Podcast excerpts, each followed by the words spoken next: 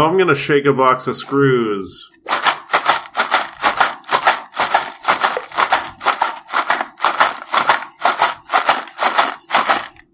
You use those screws on your table. You use you The use British those, are coming. use those. You, you use those. You use those screws on your you, when you built when you built that. Ta- did you use those screws on your table? You use those screws on your on your table. Nope.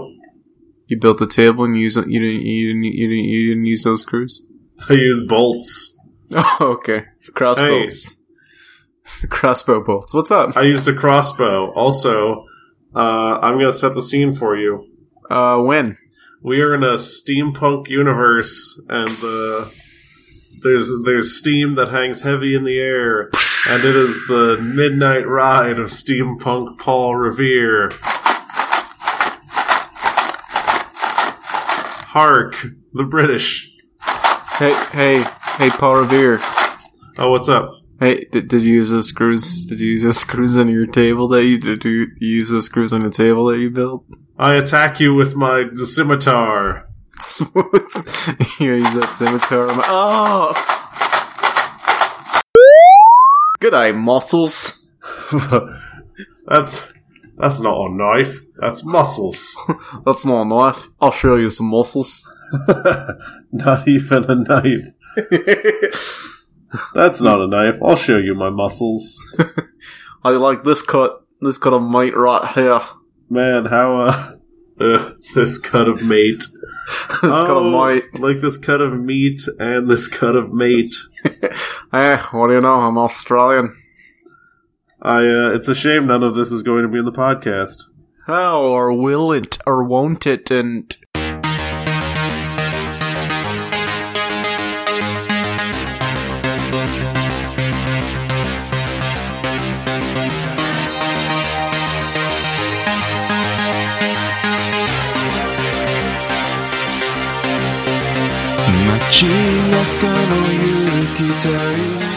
Hello and welcome back to Zero Credits, the show where we talk about things. My name's Henry, And you bet your ass I'm John. and together we're Henry and John, back again from the dead, they say. Some people said that we were dead. And those people were wrong, and they were dumb to think of that. Uh, as Mark Twain once said, the rumors of my death have been greatly exaggerated. And, And, we his- pretend that we're dead. so, John, I've heard uh, some latest buzz and rumors, uh, you know, along the internet that uh, you've got a, a new monitor that you want to talk about. Yeah, I uh, I got a new monitor on the super cheap. It doesn't have a monitor cable or a power cable, and I've just kind of been looking at it. Oh, that's cool. Are we talking? What are we talking? What are we like dimensions? We talking like how, how, what are we talking about? It's a Dell. Oh, it's a Dell, so it's uh, saying hello from the other side. It's uh, it's actually uh, it's a brand of computer hardware. uh, yes, I know. They started in my city. Anyway, Did they, dude? I'm- you're getting a Dell. pretty sure. Um, so uh, no, do you know the what size it is? Like uh, what resolution? What are we talking about? I think it's uh, 1080. It might not work. I got it under uh, questionable circumstances. However, I did get another monitor as well. Oh, wait, so you got two new monitors and one's questionable and one's not? Well, one's from 2012, and that's the one I'm talking about. The other one that I really like the idea of, and I don't know how it'll work, uh, there is, I got for free uh, an extremely nice Dell Ultra Sharp monitor Okay. from 2003, and it's 4x3. Four by three. That sounds terrible. So it was a, a 4x3 monitor, but it was the best of its kind in 2003. I mean, that's that's great, but like the four by three ratio, uh, I, I don't know how people can stand to look at it. I mean, my uh, my monitor when I got to work at my new job was four by three, and I refused to use it. Yeah, I mean, I, I'm a sixteen by nine guy these days. But there's something specifically that I like, just uh, this this aesthetic quality that I want to maintain in doing work on both a 16 by 9 and a 4 by 3 monitor next to each other. It makes you look more adaptable, like you're you're able to handle things that don't quite fit into the situation that you're in. I just want to look more like I'm a cyberpunk hacker. Oh man, you need wall to wall screens and you need like a trench coat that you only wear when you go online. Oh, I'm working on it. I got these two monitors, didn't I? Yeah, you, and fingerless gloves. You know, you need that so that you know you can feel the keys when you type when you're online. I uh, I cut a hole in my finger and put a magnet in it. Does that count? Yeah, that you can use it to to secretly wipe the hard drives of your enemies. I can feel the heartbeat of a hard drive. Hard beat. L- listen to your heartbeat. Heartbeat. Yeah, I got a monitor. Uh, no, I, I've never had a dual monitor setup before. Never even used one. Yeah, neither have I. But I've I've always secretly wanted that. But I've been using a television for a monitor for the past more than four years, so I don't see that happening ever. You got to get another TV. Two TVs. Nah, uh, I don't think so. Nah, I think you do. All right, you heard it here first, folks. I have to buy another TVs. And uh, one thing that I was definitely noticing is, boy, do I need a new desk if I'm going to start having multiple monitors going on. Yeah, I mean, you, you got to have space for those monitors. Otherwise, you're it's just going to be like you got one monitor on the floor for like your cat, but you can't see it. The dimensions of your typical Walmart or Target desk not adequate. Yeah, I'm actually desk shopping myself, but not for monitors. Uh, I, I want a writing desk, and uh, i- fitting a desk into a 400 square foot studio apartment is uh, it, it, it's hard to do. Let's say that. Do you have kind of a chair that can move around easily? Nope, I only have a couch that is too big for the apartment. Nice, cut it in half. It's a very nice couch. Um, it was my fir- this is my, the first piece of furniture I've bought.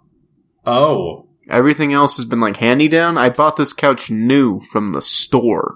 Jesus. Yeah, and uh, they had to they had to take the legs off to fit it inside of the apartment. Uh, how does the apartment look now that the couch is in there? Do you have room for a bed? Oh yeah, there's a bed. Um, and the couch could also be a bed because it's long enough and it's soft enough and it feels great. I'm actually sitting on it right now. But uh, the the apartment looks more complete with the couch in it. There's there's less empty space.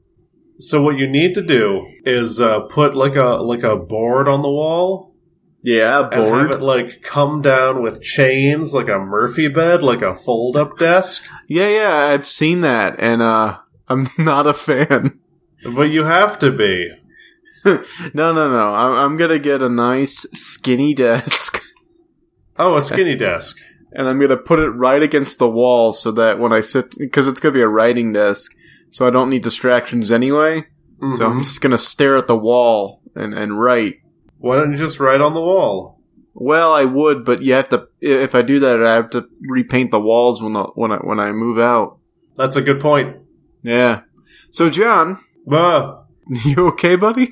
yeah, I was startled. Uh, so John, Mm. what are we doing? Uh, I like to think that uh, we are announcing an important new uh, new product in the Zero Credits family. Uh, that- if you like a new segment, No, not a new segment, a new product. Because I have uh, amazing news for you, Henry. do you have amazing news for me, Henry? I do, and for the listeners. Oh, uh, why don't you share this news with us? So what I learned today is that you can, if you work at Facebook as an intern, you can make eight thousand dollars a month. That is pretty awesome. So obviously, if they're paying their interns that much, imagine how much they must pay their podcasters. Wait, does do face do do does Facebook have podcasters? That's what I'm about to. Okay, so track with me here, Henry. I'm trying. So Facebook is a company that owns a lot of other companies. They're a big tech conglomerate now, right? That is correct. They own uh, what the Vive and VR and stuff like the Oculus. They own Oculus. Yes, indeed, they do. So I would like to welcome uh, all of our listeners into the uh, Zero Credits Interactive VR experience. Uh, do we need headsets? You do not. Ooh, that's interesting. That's cool. It is the first headsetless uh, VR experience. We are proud to announce this technology that we have created uh, in loose cooperation with the people at Facebook. And, and, you know the the main drawback of VR is like all the expensive apparatus. So like if we can do VR without that, then man, that people are going to be lining up for days.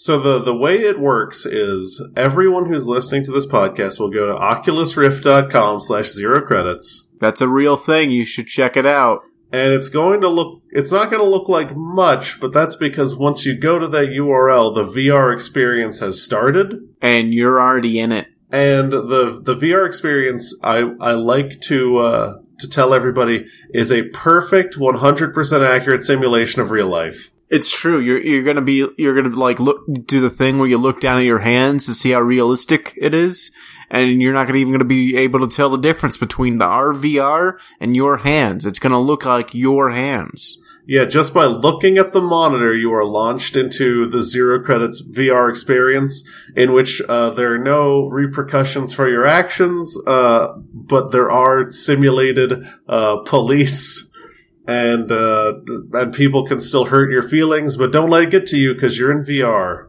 Yes, uh, it's actually part of uh, what we use as VR for is a 100% one-to-one scale replica of Earth in which everyone is role playing uh, jobs and characters like kind of how they are in real life. It's very similar to real life, and I, I like to think that that's what video games should be, is just real life. I mean, we, we pursue realism in, uh, in everything, and I think that we, we just want a world we can exist in, and that is what the Zero Credits VR experience offers. You know, we wanted to tackle the question, does life imitate art, or does art imitate life? And by replicating one to one the entire Earth and all of its inhabitants, we hoped to find some sort of answer to that question. And we found, of course, uh, that art is irrelevant. Art is irrelevant. It's all about how much fun can you have while portraying yourself in a VR simulated world. And the answer is a lot of fun. Narratives are dead. The most important thing is that when you launch into the Zero Credits VR experience, uh, copyright 2017 Facebook, uh, Oculus Rift Facebook Zero Credits, the most important thing is to understand that since there are no repercussions and nothing matters, and that uh, the idea of getting into trouble is a myth. You just go out there and you pursue your dreams. You know, we wanted we wanted to unlock your potential in a format that you can experience it firsthand. You know, we, we're not doing the hanging cat pictures anymore. We're doing complete and utter freedom, free of consequences. Although some people's dreams might be to arrest people who break the law. So be wary of that. Yeah. So uh, if you get arrested, it's just part of the simulation. It's working as intended. And the the most important thing, once again, just go out there and just it's to feel like you're struggling and you're to go through the unpleasant parts of pursuing your dreams but hey nothing matters so why not do it anyway? Yep and you know when it's over uh, all you have to do is uh, realize that if you die in the simulation you're going to die in real life so that you know you don't waste any time and and that's the one consequence. Yeah, and also uh, physical injury that is visited upon your uh, zero credits VR experience avatar. Uh, copyright Facebook zero credits Facebook Oculus Rift Facebook is uh, is visited upon your real life self, and uh, you if you die, you die, and you also need to sleep on average about six hours every day uh, to recharge the VR experience. Also, you need to eat.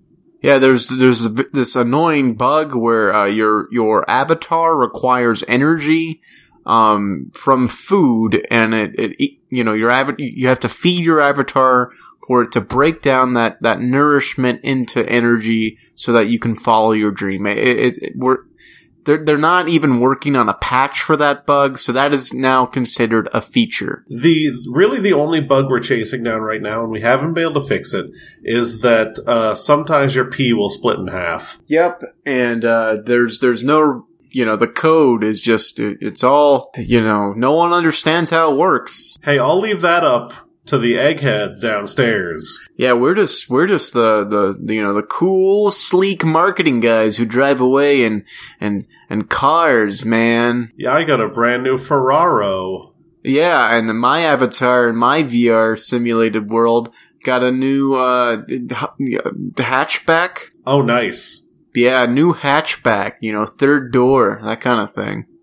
But uh, if you if if anyone out there wants to go experience the, the ZR the the zero credits VR simulation uh, experience copyright hashtag Facebook zero credits hashtag uh, Facebook Oculus Facebook Rift, uh, you can go do that right now. The podcast will resume, and uh, all episodes of Zero Credits are available for your listening. Now, another thing about the VR experience, the only podcast is Zero Credits. Don't bother looking for other ones; they're not going to be there. So tell your friends. And, yes, that was that was part of the deal that we made with Facebook is that we are now the only podcast in their VR simulation of the real world, and so yeah, I hope you enjoy us because we are all that is it.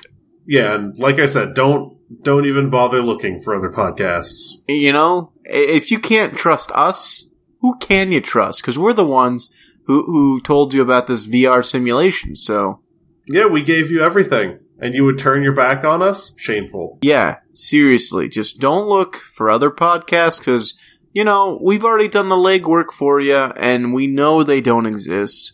There's no reason to fact check us. Yeah, none whatsoever. Anyway, so I- I'm glad that you you took the time to plug that product. You know, it's just it's about time people found out about it since it's been available since 1942.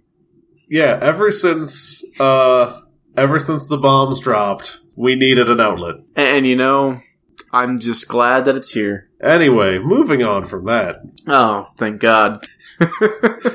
Yes, Henry? I mean, what? No, I think that was great, John. No, it was a great segment. That wasn't a segment. That was a real product that people can actually take part of right now. Yeah, it was a it was a great plug. Yeah. Uh, what do they call?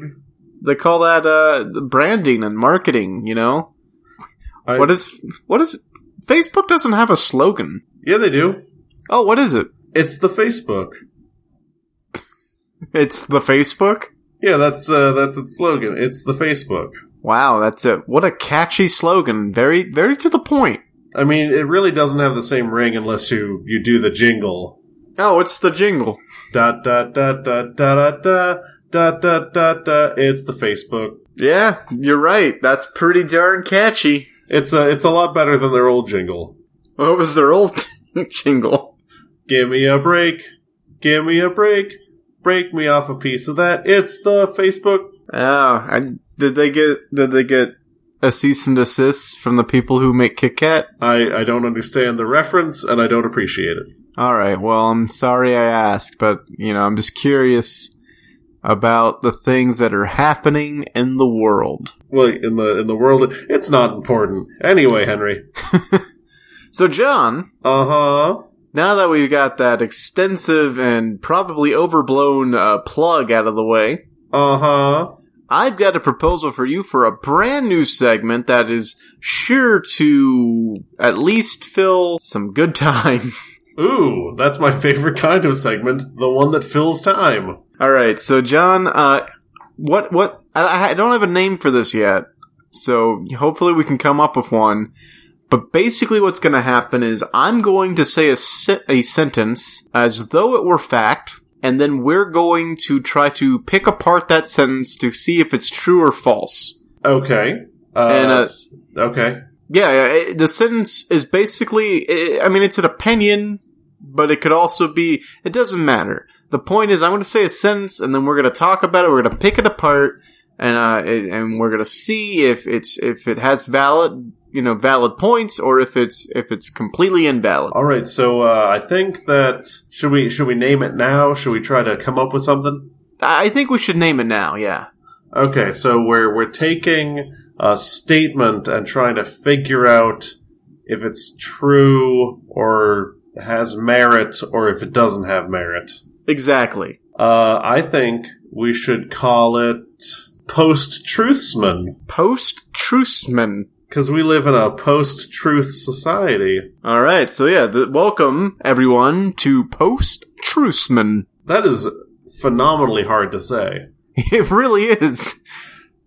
We'll get better at it. Yeah, but uh, all right. So I have today's sentence since I came up with the segment, Hmm. and uh, so what I want you to listen to the sentence, think about it, digest it, and then we can launch into sort of trying to pick it apart. This isn't like a, a me versus you thing. This is like an us versus the sentence thing. Okay. Here's the sentence. Christopher Nolan does not know how to write women characters. That is the sentence. All right. I think I can. Uh, well, I, I know what my knee jerk reaction is. What is your knee jerk reaction? Uh, that it does have merit, and uh, he does not know how to write female characters. Interesting. Explain. Uh, generally, Christopher Nolan movies tend to be hyper male, and, Yeah, they- uh, and the women just tend to be uh, cheerleaders for the men who appear in uh, in kind of fleeting roles, and then they, they disappear back. Whether it be like a like a not a not an entourage, like a like a movie with a bunch of characters, or a movie with a with like a single sole main character, like the Batman films. Yeah, like an ensemble cast or a normal cast. Yeah, that's the word I was looking for. Ensemble. Yeah. All right, so so let's kind of go through the women characters in these Christopher Nolan movies because because I agree, I I think that that sentence has merit, um, and that because the the women are usually just plot devices or they only exist to sort of serve the male plot or interfere with the male plot. They they don't really have a plot of their own. Mm-hmm. Um, so let's start with like Scarlett Johansson's character in The Prestige. You know, I love The Prestige a lot. I've seen it uh, maybe a dozen times. It's one of my favorite movies. And other than being kind of a temptress, I don't remember her doing much. She's a double agent for one of the magicians. She, so like she she crosses the sides, Mm-hmm. but and she falls in love with with one of them. But but I mean, she doesn't really do much other than maybe planting a journal. Mm-hmm. Eh, But the overall in the overall scheme of things, like when we get to the end of the movie, she's nowhere to be found because she was smart enough to get out. Yeah, and I, I think that uh, just her acting as as kind of like a like a seductive foil isn't a particularly strong character. Yeah, I mean, she did have a want at one point because she was in love with one of them, but other than that, and other than that being complicated, she doesn't really exist in the movie. I mean, if a character's sole want that's driving their actions at a point in the movie is just their love for a man, I don't think they can necessarily be described as a strong female character. Exactly. I mean, you you could factor in the time period and stuff, but you know, this, is a work. this is a work where we're talking about magicians and stuff. You could find a way to write a, a full fledged character around those limitations. Yeah, it's, it's a world in which there is literal fantastical magic happening. Yeah. Um, you're right. That is because of yeah, because of the stuff that happens later on the film. Yeah. Uh, so, so the, okay, so we move from that character who really doesn't do much. Um, I'm gonna jump ship to Inception, a movie with two women in it. Hmm. Yeah, you got Ellen Page, and you got, uh, uh of course, um, Mal. Mal, I have a d- big time confession. What's up? You haven't seen Inception. I've never seen all of Inception. You've never seen all of Inception. All right. Hmm. Uh, how, to what point did you see? I've seen multiple parts of it, and I maybe watched the first half of it a while ago. All right. Uh, well, that complicates this discussion. Oh, you can just tell me, and I'll probably believe you. Um, well, so, you know, going from a character who doesn't do much in Scarlett Johansson's character, it seems like Inception is a bounce almost in the complete other direction. Because Leonardo da Vinci, that's not his name, Leonardo DiCaprio's character in that movie is plagued by this, this memory of his wife, uh, whose name is Mal Hmm. and uh, she literally drives a train through their plan. So she affects the plot, but all she really is in the movie is an obstacle. She Mhm. and, and she has a backstory, but she's not actually present in the story. She she doesn't really exist within the story. She's really just haunting the main character. So she's not a character in her in in of herself. So she she really only exists to to drive stakes through the plot and doesn't really have does she have a motivation as such? I I can't. It's slipping from me. All I remember is that she that they they slipped away. They stayed too long in the dream world, and she slipped away for some reason. I I only saw that movie once. Uh well, maybe we should give it a rewatch. Maybe I, I don't know. But uh, another thing uh, is in that movie is they spend the first half sort of explaining the world of Inception to Ellen Page for her to presumably do something. And beyond designing some dreamscapes because she was an architect, you don't actually ever see her do much. Hmm. So it's like she serves as a vehicle into this, fan- you know, this fantastic world where you can go into people's dreams. But it's not like we take that knowledge and then see her designing these dreamscapes. The dreamscapes are just already designed when we're in them. And I think that's something you could say about a lot of Christopher Nolan uh, movies with female characters is that they're not particularly active, which is, I, I think, what we're kind of getting at here. Yeah, they're they're they're sort of like they're either part of the plot or they serve the plot, but we don't really ever see them do anything. And I think he tried to counter that with with uh, Anne Hathaway as Catwoman and and The Dark Knight Rises. Hmm. But Catwoman, that whole movie is kind of like a, a mishmash of, of things. Like there's too much going on, and at the same time, not enough. I mean, if we want to even bother talking about the Batman movies, those those movies are cinematically really interesting, but they're some of the most uh, ideologically confusing hyper male movies you could possibly watch. Yeah, I mean, like in, in the Dark Knight. Oh, in the Dark Knight, that's just what it's called. Uh, in the Dark Knight, we have you know a literal damsel in distress kind of thing going on, and there's there's ideals floating around, and there there you know there's just a lot and becoming a symbol, stuff like that.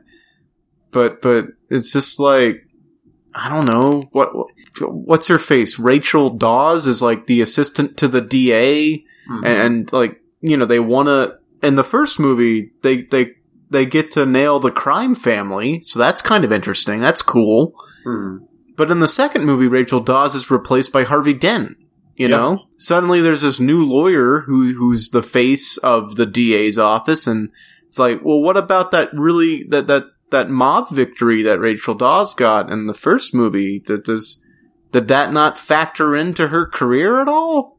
So okay, wait. So first one is Batman Begins, second one is Dark Knight, third one is Dark Knight Rises. That is the correct order of these movies. Gotcha. So in uh, in the Dark Knight, yeah, that movie was like super male. And, and I get that maybe they were trying to downplay her character because of the uh, the whole casting snafu. You know, they could not get Katie Holmes to come back because of real life horrible reasons. Like I think Tom Cruise was really like oppressive and wouldn't let her take the role or something. That's a rumor. I don't know that for sure. That's terrible. So maybe they were downplaying the character on purpose, but still, it's just like I don't know. And then, of course, uh, well, what movie were you going to bring up next? Uh, well, my ending point would be the movie that he gets it the most correct, and that would be Interstellar. Yeah, I, I think that is the closest thing he has to an actual female character. And it's it's not Anne Hathaway. It's it's the daughter. Oh, Yeah, it's the daughter. Because the whole movie is about love being the thing that transcends gravity or whatever. I don't know. Um, but it, it's you know the love between McConaughey and the daughter, and but but the daughter's the one who f- like is actively figuring out the math to save everybody, and and then it, it's I don't know. oh Am you're, you're actually totally right. yeah. So, so it's, you know, McConaughey's the one going through the, the things to, to, and influence the past, but it's still like, it's still her hmm figuring everything out and saving humanity. And like, she, she's get, she's, you know, wh- whereas Michael Caine is all cynical and, and ho- hopeless, she actually like has hope. She she has desire. She's fully fledged, and it's it's you know the that t- tangible love between the father and the daughter that that saves the day. So maybe it just has to be the central part of of the movie for him for Chris Nolan to care. And I mean, maybe it could be said that he's just learning to write better female characters. That could be, but but then you his next movie is Dunkirk. Uh, a movie which almost by definition will have no women in it. Exactly. It, it's it's a World War II movie about these guys, these British soldiers st- stranded on a beach. Like it, it doesn't get more hyper masculine than that. But uh, I really did like that point about the daughter in Interstellar because that's something I hadn't thought about. Because whenever I think of Interstellar and female characters, I think of uh, Anne Hathaway, which in some ways could uh, fit your description as just uh, this kind of uh, negative force uh, from a from a woman. Yeah, I mean she's there, and, and she's definitely like the right hand person to Matthew McConaughey but if you think through the movie, what does she actually do in the movie? Mm-hmm. Yeah, she doesn't even like she doesn't even like fold that piece of paper to explain a black hole. Yeah, I, I mean, uh, I was, you know, there was this discussion of Han- Anne Hathaway on my on my Facebook recently, and someone was like, "Name a movie where Anne Hathaway is not clumsy or something else." And I was just trying to think of a movie she was in, and someone brought up Interstellar, and I just realized, oh, I forgot she was in that movie. Yeah, it's uh it's reasonably forgettable, except I remember in the theater when she was giving her uh her short monologue about love. Yeah, I was kind of having a conniption fit. Why were you having a conniption fit? I, I just thought it was dumb, but it ended up being okay. Okay. Well, yeah, I mean, so it's got some merit, you know. Chris Chris Nolan, he's he's still working out how to write women characters. And I think he might get there, maybe. You know, given enough time in the same industry and craft, a a a person typically, you know, improves notable exceptions, of course, being Michael Bay. and Orson Welles. well, uh, he uh, he stopped improving definitely at a point. Well, like cuz he was the one who directed Citizen Kane, right? Uh, yeah. That was his first movie. Oh, And it was just kind of downhill from there. He uh, he narrated and potentially directed that documentary called F for Fake. That was really good. I, he was also the narrator of the World of Worlds radio show that caused a, a mass panic. Now, if only uh, Chris Nolan could cause a mass panic. Eh, and it could be maybe Chris Nolan just he he tells the story he wants to tell, but it, it's like you, you do have to because this is something that I struggle with sometimes in my writing. Is it's like you you got to balance out your characters. Yeah, you have to. Uh, I mean, it's it's it's a tough thing to do when you're creating anything where you have to understand that there are people who would be served by any character in a given story uh, having more time than they do, having more impact than they do, because you want a story to be well represented. But you know, if you have a story in your mind where you're like, I want a story with a protagonist who's like, you know, male or female, black or white, whatever, and they're a huge agent for change, and I want to tell that story. It would both be more inclusive and make your story more interesting if you made other people important as well. Yeah, you got to think about who you're giving the good lines to, who you're giving the responsibility of driving the plot forward. You got to focus on all of that because your audience definitely will be looking at it under a, a large lens. So you have the responsibility to kind of do that too. Which uh, in some ways is to me seems almost uh, like intrinsically hypocritical because it's generally agreed by all uh, creative people that you cannot take credit for any meaning that people read into your work that you didn't intend Yeah. but you must take credit for uh, by extension any any negative meaning in your work that people infer from experiencing it. You know, if if you have a, a story where there's you know a, a, ma- a white male character who does most of the things, if it's a if it's a Chris Nolan thing, Yeah. you do have to be held responsible for a lack of representation, even if it wasn't consciously intended. Yeah, I, I mean, it's a double edged sword in that regard, kind of, where it's like you don't get credit for the things that y- you do right, but you do get the blame for the things you do wrong. But that's that's kind of true about anything, really. I mean, uh, you know, uh, generally you're going to remember your own mistakes as a society and not so much your triumphs. But that's a bleak view. Yeah, and it's kind of like uh, what the the God satellite thing in Futurama says. Hey, you know, if you do anything, if you do things right, people won't be sure you you've done anything at all. Mm-hmm.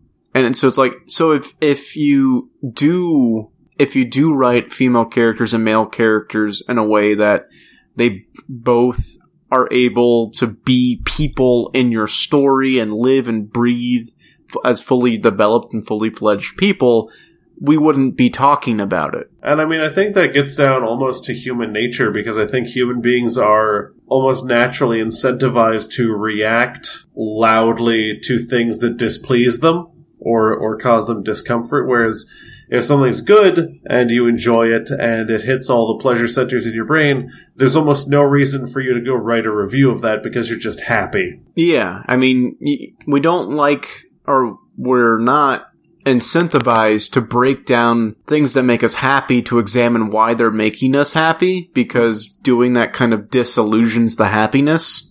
And I think uh, another part of that is I feel like the human brain, most likely, if something's making us happy, we're we're just happy. But if something's making us upset, we're like, ah, fix it, figure it out. What's wrong? Exactly. Why is this making me upset? Why is this not making me happy? And, and that's just what that's kind of what criticism or being critical is is trying to achieve in the long run. And I, I think that's why I don't know. Criticism is, of course, extremely important. It is. but uh, I think that uh, I don't know. It's it's a tough it's a tough row to hoe trying to figure out. Hey, how do we, as a society, find a meaningful way to positively interact with the things we consume, and not just you know go off of our instincts to be negative. Yeah, and, and like to that end, it, it there comes a point where you have to ask, like, okay, can we have? Is it a problem that we have like a a hyper masculine story being portrayed on the screen? Is that is that balanced out by maybe a hyper feminine story being told?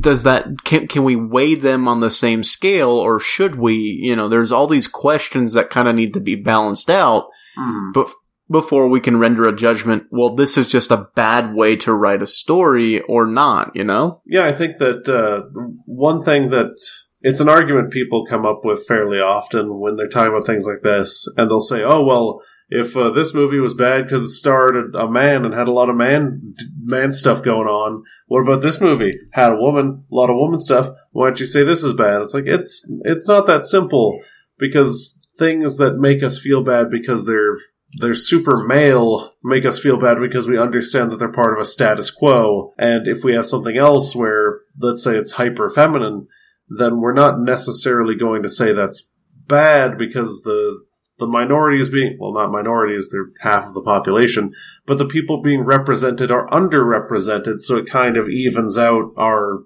emotional response to it So, in a world where there's an even amount of representation, the hyper masculine story isn't a problem because there's just as many hyper feminine stories being told.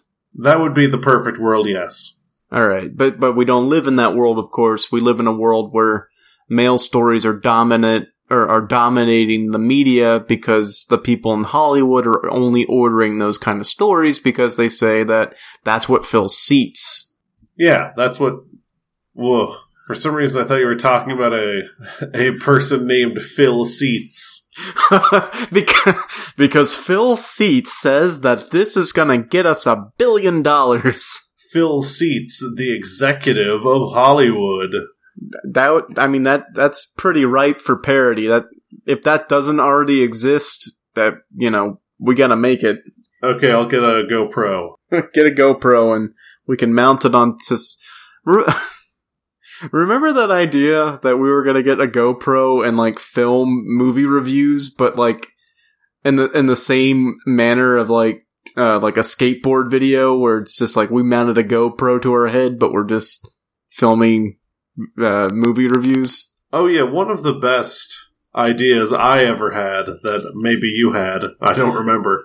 I think we came up with it together, but but I always wanted to do that. Definitely one of the better ideas was when we were when we were being regularly recorded reviewing movies that we would review Hardcore Henry with GoPros strapped to our chests in the style of Hardcore Henry. Yes, I remember that. I, I wanted to do that. That was an amazing idea. I still don't think anyone did it in reviewing that film, and I mean, god damn it, the time has passed and we can't do it. Gotta wait for the sequel, you know, um, um, Murder, Murder Streak Mike. I guess you just gotta strike when the iron's hot, you know? Yeah, I mean, all those, you know, all those people running out buying the unicorn stupid, what was it, Frappuccino, and then the, they bought it just to spit it out on camera to be like, oh, look how gross it is. But it's just like, you still bought it. You, you still, it worked. Yeah, it, it still absolutely did what it was doing. And which was just existing which is the the the thing that fascinates me and it's really died down now because I don't think people care as much and software and hardware iterations are so fast that no one can really uh, keep up the pace of this kind of content but it's like smash videos where people would buy the newest thing and be like oh I'm gonna smash this and all the comments would be full of people being like, "Oh, typical Apple or typical Samsung thing got smashed by a baseball bat." Blah. Yeah, it's like will it blend and their trend to do like the latest iPhone or something like that. And it's so it's so telling of how far human beings have come and how absolutely stone age we are because we're like either we're like oh pretty thing get destroy must watch or we're thinking like yeah serves that thing right for existing in opposition to an ideology that I have to another consumer good. It's like another nail in the coffin of like things don't have inherent value. Even that $800 smartphone gets smashed with a bat. Mm-hmm.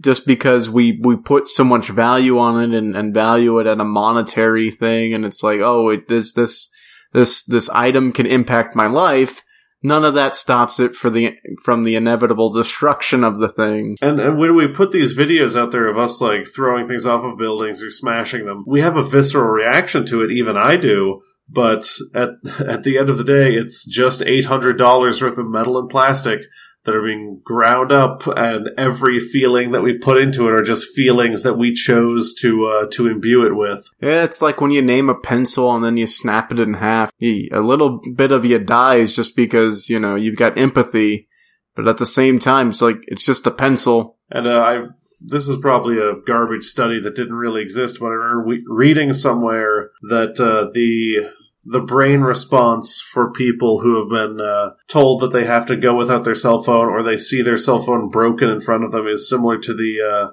response someone would have over losing a pet. Oh my gosh. That's a real thing, or? Yeah, I, I believe that's a real thing. I didn't read the study backing it up, so I'm not going to say it's anything more than like pop science garbage, but. Yeah, I, I don't know. I feel like a living, breathing thing has more inherent value because you know, the phone, the phone is an object. It's not alive, but a pet, like I'm alive, the pet's alive. I don't want to see things that are alive die. Oh, the pet absolutely has more value objectively, but people imbue things with meaning. They, uh, one of the, my favorite ideas from, I believe, Greek culture is the idea of an animus, Oh, is that the machine that you use to, to look at your, your ancestors' DNA and relive their memories? Exactly. Also, uh, Henry. What's up? Uh, go art, go assassinate Archduke Franz Ferdinand. All right, I'll just travel back in time and take care of that. So this Greek idea of an animus? Uh, yeah. So the the idea of an animus is the idea that people. I'm probably butchering this, but people will idly just imbue things with souls and meaning. Like you look at mountains, and just in looking at them, the the way the human brain copes with it, you're like, I wonder what those mountains are like. Like you you put souls in these mountains. You you see them as like living mythological things and not just big piles of rock. Yeah, like when this happens a lot of times with like computers where it's like, oh, it's not listening to me because I it heard me talk bad about it or something like that. Mm-hmm. Oh, we do this especially when we're frustrated, where it's like, why won't this thing cooperate? And it's because you know it's it's it's a piece of inanimate garbage, you know. Yeah, and it's probably cooperating with you with the same success rate that it did in the past, But because you're feeling a certain way, time is like being dilated. You're like, oh, this thing is so slow. Yeah, you know, my dial-up internet is spiting me because I need to get on the internet right now. I mean, I had a moment uh, not uh, not but two days ago where I was working on a project of mine that was really frustrating me. And I was driving home from where I was working on said project. I was just hitting a bunch of red lights, and just every it seemed like every time I came to a stoplight, it would turn red, I just get angrier and angrier. And it's not a proud moment, but at the last stoplight that turned red, right before I get to it, I just full force screamed in my car. Yeah, yeah, I've I've been there before where it's just like, okay, there's a conspiracy. The lights are are turned against me, literally, and you know I need to get to where I'm going to do the thing that I'm thinking about. No, I've been there. It's it's it's a it's not it's never a proud moment. And I've probably sat through that exact same configuration of red lights dozens of times before on this exact same path and been okay with it. Our current moods and feelings have a way of sort of just what what's the word influencing the way that we think and feel at a current moment. Hey, perception is reality. Oops, there goes gravity. Oops, I'm gravity. So yeah, so that, that's a segment that uh I kind of want to keep bringing back, you know, it, it, because I think it would be an interesting thing to just present a statement and then just have us kind of like pick it apart to see if it has merit or if it doesn't have merit, you know? I would definitely like to uh, to try that out in the future. That was a damn good fifty minute long segment. yeah, and uh, it, you know, it the the sentence can really be about anything, but like if there's like a body of work behind the sentence that we can kind of pick apart, I feel like it would be better. So in this case, like we had Chris Nolan, and we could go through his films to look for evidence. So if we could do something like that, that might be just like a good sort of way to get into a conversation or maybe even a, a, statement of like political fact or a, or a statement of historical fact. I, that's kind of where I got the idea for this. Um, I, I read a comic by the Oatmeal today that was presenting sort of like facts and how we feel about them, and, and how sometimes certain facts trigger this reaction in people. And so I was kind of thinking about it and I had a drunken conversation with my girlfriend the other day about the, you know, Chris Nolan's films. And I just kind of, you know, offhandedly said, well, it's not like he knows how to write women. And that triggered a whole conversation between us. So I was just like, all right, combining these two things, here's a segment. Let's do it. Yeah, I'm, uh, I'm pro that segment. Let's bring it back next time. I feel like that's a good idea because, you know, there's a lot, there's a lot of just sentences being thrown around that aren't being examined. And, uh, hmm, now I gotta think of a good 15 minute long segment. well, you, you, don't take too long. Oh, I have a segment. You have a segment? Yeah. All right. What, what, what did you walk me through it? It's a it's a segment. It's an oldie but a goodie. We we reached back in time with a time machine to bring it back, and we really have underutilized it. Well, yeah. Uh, oh, oh, that one. Okay, yeah. Our time machine that can only go back to bring back this one segment. Yes, it is. Uh, and of course, what did you watch? What did you watch? Where, uh, if anyone is a new listener and they're not familiar with what did you watch, it is a uh, hotly debated, hotly contested, uh, hotly desired, and coldly delivered segment in which me and uh, my lovely Henry we talk about. I tried to. I was gonna put like lovely co-host. I did, chose not to put a word. I just seen real creepy, real, real flowers for Emily, kinda rose for Emily. Real. What do weird. you mean? Wait, what do you mean, dear John? Oh, weird. Uh, so we uh, we talk about things that we've experienced with our eyes and not solely our ears, and we just kind of talk about them. Yeah, this could be movies, this could be books, this could be plays, this could be anything that you could experience with your eyes, any of your other senses, but not solely your ears. So what I experienced was a movie called Don't Think Twice. That's a movie called Don't Think Twice. It is uh, written and directed by Mike Birbiglia. That's the director of Sleepwalk with Me, also the writer. Really? Yeah, he, he likes doing these movies. He's a talented guy. He's pretty talented. And uh, it stars uh, Mike Birbiglia. That's the guy who wrote and directed it. Uh, Keegan Michael Key. That's the guy from Key and Peele. Uh, Kate Micucci. I'm. I don't know who that is. That other lady you said. Uh, J- uh G- Gillian Jacobs from Community and Uh, Love. and it's got a Chris Gethard. It's Ben Stiller's in there somewhere. Oh, that's cool. I didn't know that. But it is a movie about a semi successful improv group, uh, and one of their members gets picked to audition for and is then cast on uh, Weekend Live, which is, of course, uh, an allusion to Saturday Night Live. So it's a complete work of fiction then. Oh, absolutely. Not autobiographical on the behalf of Mike Birbiglia whatsoever. Wait, was he on Saturday Night Live? He was not, but he was in an improv group, and I'm I'm assuming Oh. he's writing from experiences from either his group or other groups that have had people who uh, who have members who go on to do similar things. All right, that's kind of cool. It's a neat perspective to to write from.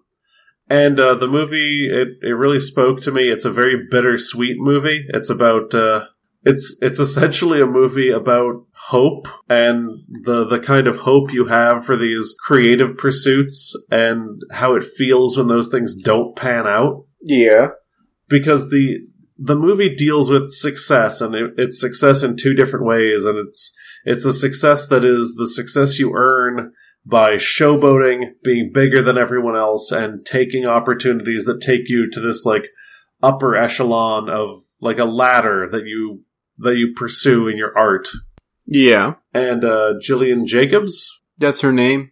uh is Keegan Michael Key's girlfriend in the film Ooh. and she really she represents more of uh the idea that success is subjective and success is just being somewhere that makes you happy Interesting. and uh, chris gethard's character who is amazing and his, his character is going through this whole arc with his ailing father and uh, there's a there's a line that he has that really spoke to me where he's talking about how their theater's getting shut down they're on the ropes they they never really made it and how all of them kind of in in the eyes of truly successful people are failures Okay. and uh, and he says that uh, he thinks that your twenties are all about having hope, and your thirties are all about realizing how stupid it was to have hoped. Oh my gosh, that's that's very bleak. It's it's very bleak. The movie the movie is is happy on a whole, but it deals with extremely bleak subject matter in a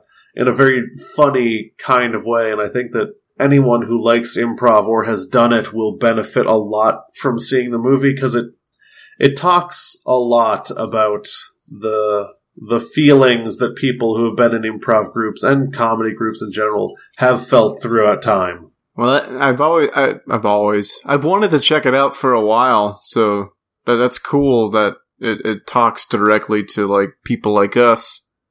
Oh, it's it's full of industry jargon. It's like yes and zip zap zop. It's they they play like word association games. That's what we do before our podcast. It's true, and uh, yeah, great direction. Really, really good music. Really, really heartbreaking stuff. Yeah. And uh, yeah, one of another thing that really resonated with me is there's a there's a refrain throughout the movie that is at one point spoken aloud by one character, and it's it's the part where these two kinds of success meet, where someone who wants to achieve more and someone who's happy where they are are speaking, Yeah. and uh, the the character who Keegan Michael Key's character who searches for success just says, you know, you can't do improv forever. At some point, it just ends, and it's true. But, but it can. But no, you start a podcast and you, you start a podcast. Yeah, you you absolutely need to watch the movie. It's very good. Um, you know, I, I very much enjoyed Sleepwalk with Me, which is was like a semi autobiographical tale of how he got his start in comedy, and uh, I I think I would I would enjoy watching that one too. And it's on Netflix. Wait, it's on Netflix now. Yeah, Oh, that's where Sleepwalk with Me was. All right, that's great. I I know what I'm doing pretty soon. there is no excuse for someone not to watch this movie because everyone has Netflix and everyone love it. hey, uh, if you want to watch a semi-depressing but sort of happy movie about comedy, you know, that's got your number. Uh, yeah, very true to life, very much bittersweet, and its its triumphs are sad, and its sadnesses are triumphant. That's very interesting, but uh, that's cool. I I also watched something that was on Netflix. Oh, I watched a uh, DreamWorks animated film called. oh, was it uh, Megamind? no, that was a good movie. This was a subpar movie that had one good aspect. Oh, what movie is it? This was The Secret Life of Pets. Ew. Remember that trailer? Did you ever see that trailer for that movie for The Secret Life of Pets? Where like some some people leave their apartments and then their pets do crazy things. Yeah, so that's the first five minutes of the movie. Oh, good. like you know verbatim and uh the, the the one redeeming the one redeeming factor for this movie is that louis ck plays a dog. Oh, and louis ck like he has the greatest dog voice. Is it just his normal voice? it's his normal voice but happy. Oh, nice. so you know so you could tr- you can tell he's trying to be happy but that there are some points where it's like you can tell he's he's really he's captured the essence of being a dog um, my, my one of my favorite lines from this movie uh, so these two dogs are being chased by this horde of animals and they and they're in the sewer and of course because they're in a sewer they come they're, running through drain pipes and, and they get to the end of a drain pipe that drops off into presumably the hudson river Hmm. and uh the the this bigger dog who Louis C.K.'s dog is with, it says we've got a problem, and, and Louis C.K. says something like, "We have so many problems. Which one do you mean right now?" that's that's pretty good. And there's something about his inflection that just like he nailed what a dog would be would be thinking. It's just like we have so many. Which one do you? What is happening? That's that's And- pretty good. Yeah, um, but the movie had no idea what it wanted to be.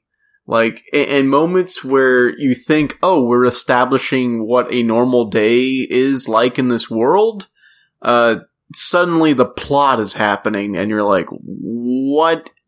And you meet, you just meet way too many characters with way too many motivations and, like, there, there's characters that there's these group of animals that hate pets and hate being pets and they want to kill humans, but there's no explanation of why they feel that way.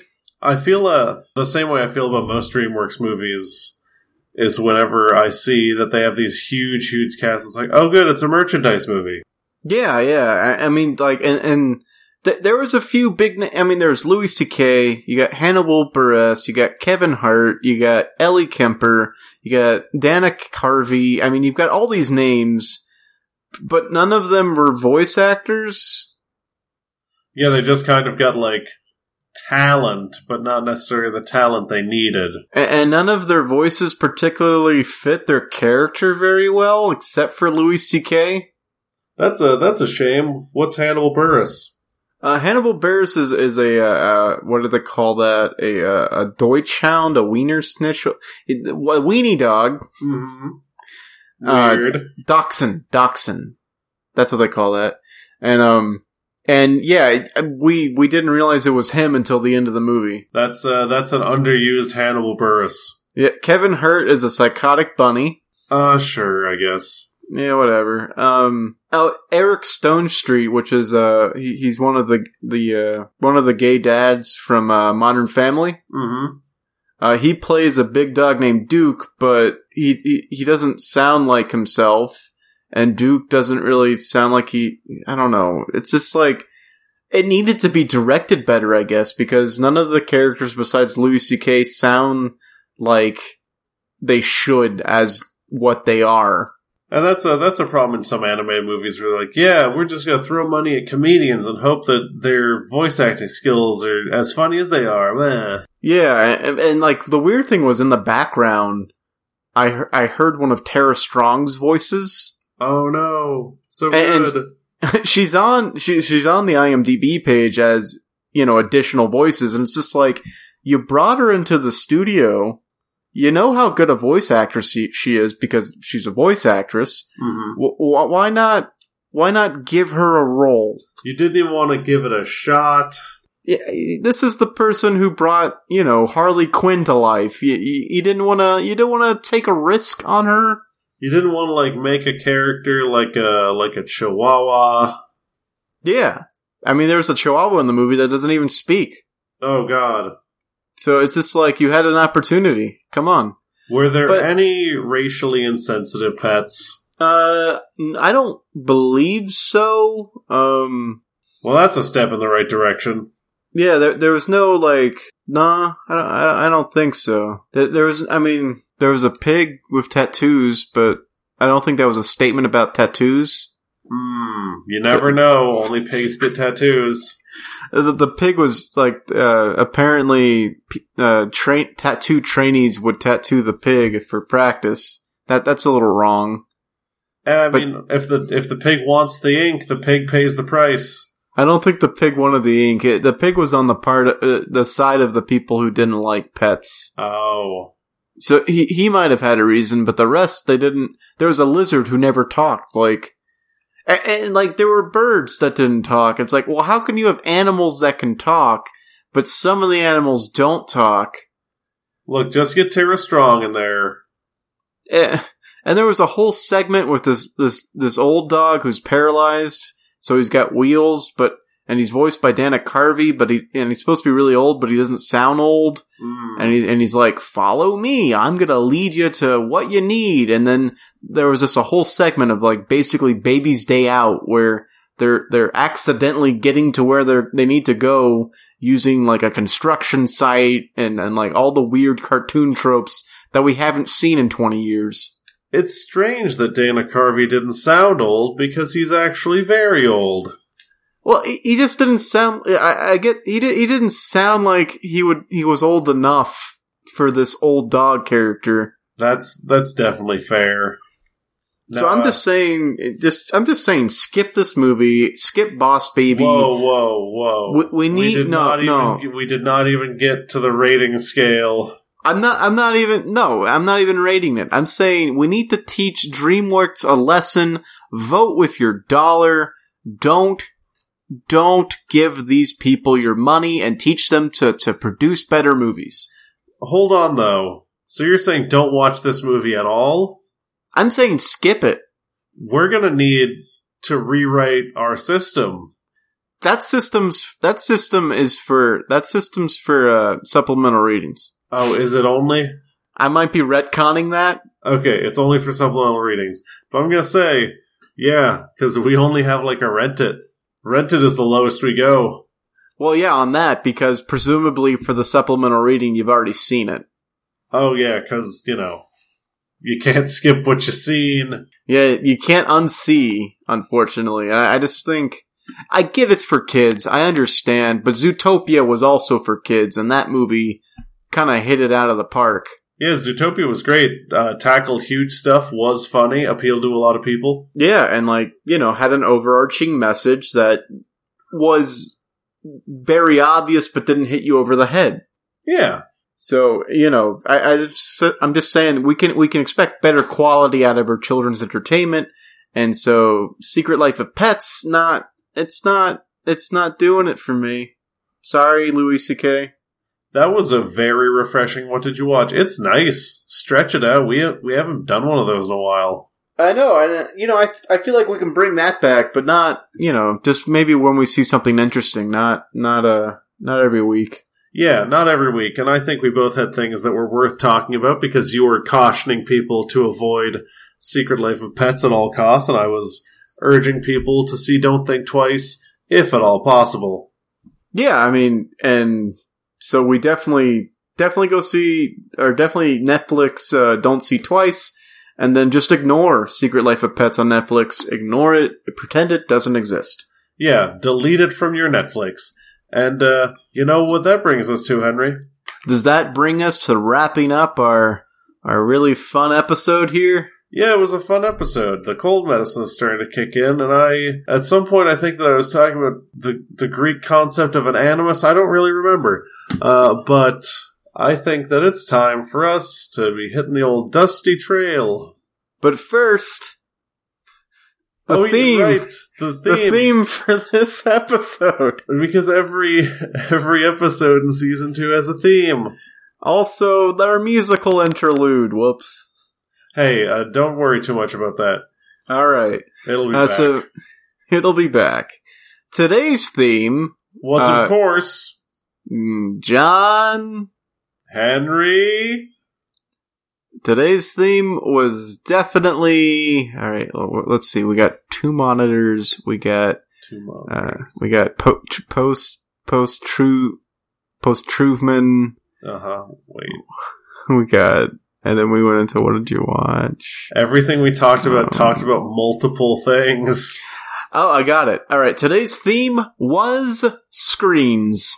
Screens, because you watch uh, monitors are screens. Monitors are screens. Chris Nolan's films have to be seen on a screen. Screenwriter. Screenwriter and also Mike Birbiglia once jumped through a window, also known as a wall screen in the ancient Greek. in the ancient Greek animus, And then, of course, Secret Life of Pets uh, takes place through the window of your mind. which is, of course, as Shakespeare wrote, the fleshy pink screen.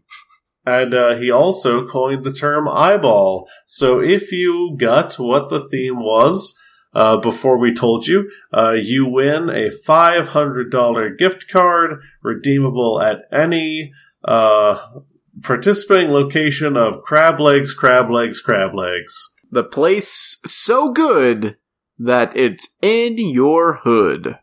It uh, used to be, it used to just be Crab Legs, Crab Legs, and they called it the Crab Legs so nice we crab legged them twice, but then they had to change it for legal reasons. Yeah, they tried to franchise, and it turned out that Crab's Legs Crab Legs was already franchised. Yeah, so now it's Crab Legs, Crab Legs, Crab Legs, the place that's real good in your hood. Oh, no, the place so good it's in your hood. Yeah, because you wouldn't have a bad place in your hood. Exactly. Anyway, you can Twitter us. you can Twitter us. You can uh, you can reach us on Twitter at ZCPCWHJ on Twitter.com. Henry, what's that stand for? That stands for Zoinks, Pierre. C, you skip the C. You Pierre. God, you suck. Good one, Henry. And you can also send us an email at zero credits is a podcast at gmail.com. You can send us anything you want. Send us questions, corrections, send us uh, Memes. memes. All we Send do us- is memes. All we do is memes. Send us memes. Send us constant memes. If you don't send us memes, you don't want to know what's going to happen. Uh, It's like it's like my aunt Pappy used to say. If you don't send us memes, I'm gonna get mean. I was watching the Great British Bake Off, and sometimes their enunciation is strange because they were talking about one of the characters' backgrounds, and they were like, she shares her food with her sister, mom, and dad, which to me sounded like her sister was named Mom and Dad. Her sister, mom and dad. We really wanted to confuse people by naming our baby Mom and Dad. Well, it's just telling you who was had a hand in the process of making her, mom and dad. Yeah, it's it's important because you don't want to think anyone else was involved. And if you want to find us on Facebook, search Zero Credits Podcast on the Facebook search bar. We will be the first result, probably. And thanks to everybody who participated in our reach 25 followers goal. Uh, We did it! Yay! We did it, and now you know what that means a new podcast pretty much every week. Yep, we. that was the stretch goal. Stretch goal was we'll pretty much record a new podcast every week. Alright. And, we're all- and All. If you want to watch us stream video games, twitch.tv slash zero credits. We haven't streamed anything yet. It's been like three months. Well, give us some time. Come on. Cut us some slack. I now have super great internet, so you can expect me to maybe attempt that on a night when I'm not tired from work. Show face. Sh- I don't have no webcam, yo. Show face. I gotta. I'm updating my computer. Kappa, Kappa, Kappa, show face. Yeah. Uh, also, yes. Show face, Kappa. All right. That's Twitch chat in a nutshell. And, uh, yeah, that's all over social media, right? Uh, yes, unless you started an Instagram for no reason. Oh, God, no. I started I- Instagram for myself and I barely understand it. I took a picture of a lizard. Yeah, I I took a picture of my screen the first time I, I used an Instagram. Oh, that's our theme. Our theme is taking pi- Oh, it's screen! Yay, right! Yay! Yay, right. You know, I don't, I, I don't think that I, you know, you look at me, you don't think that I look like a person who would stand up for yay rights, but I do. I think Well, that- people should have a right to celebrate however they want, particularly if it's saying yay. Well, I stay. I stand up for nay rights, so there you go. Uh, if people can yay, people can nay. It's 2017. No, your nays infringe on my my sacrimonious rights. What am I saying? I don't know. All right, it's time to end this podcast. Man, it's always so much better when we record a podcast post post sleepy time. Post sleepy time. I'm sleepy now. I'm also tired. Let's go, John. Goodbye. Goodbye.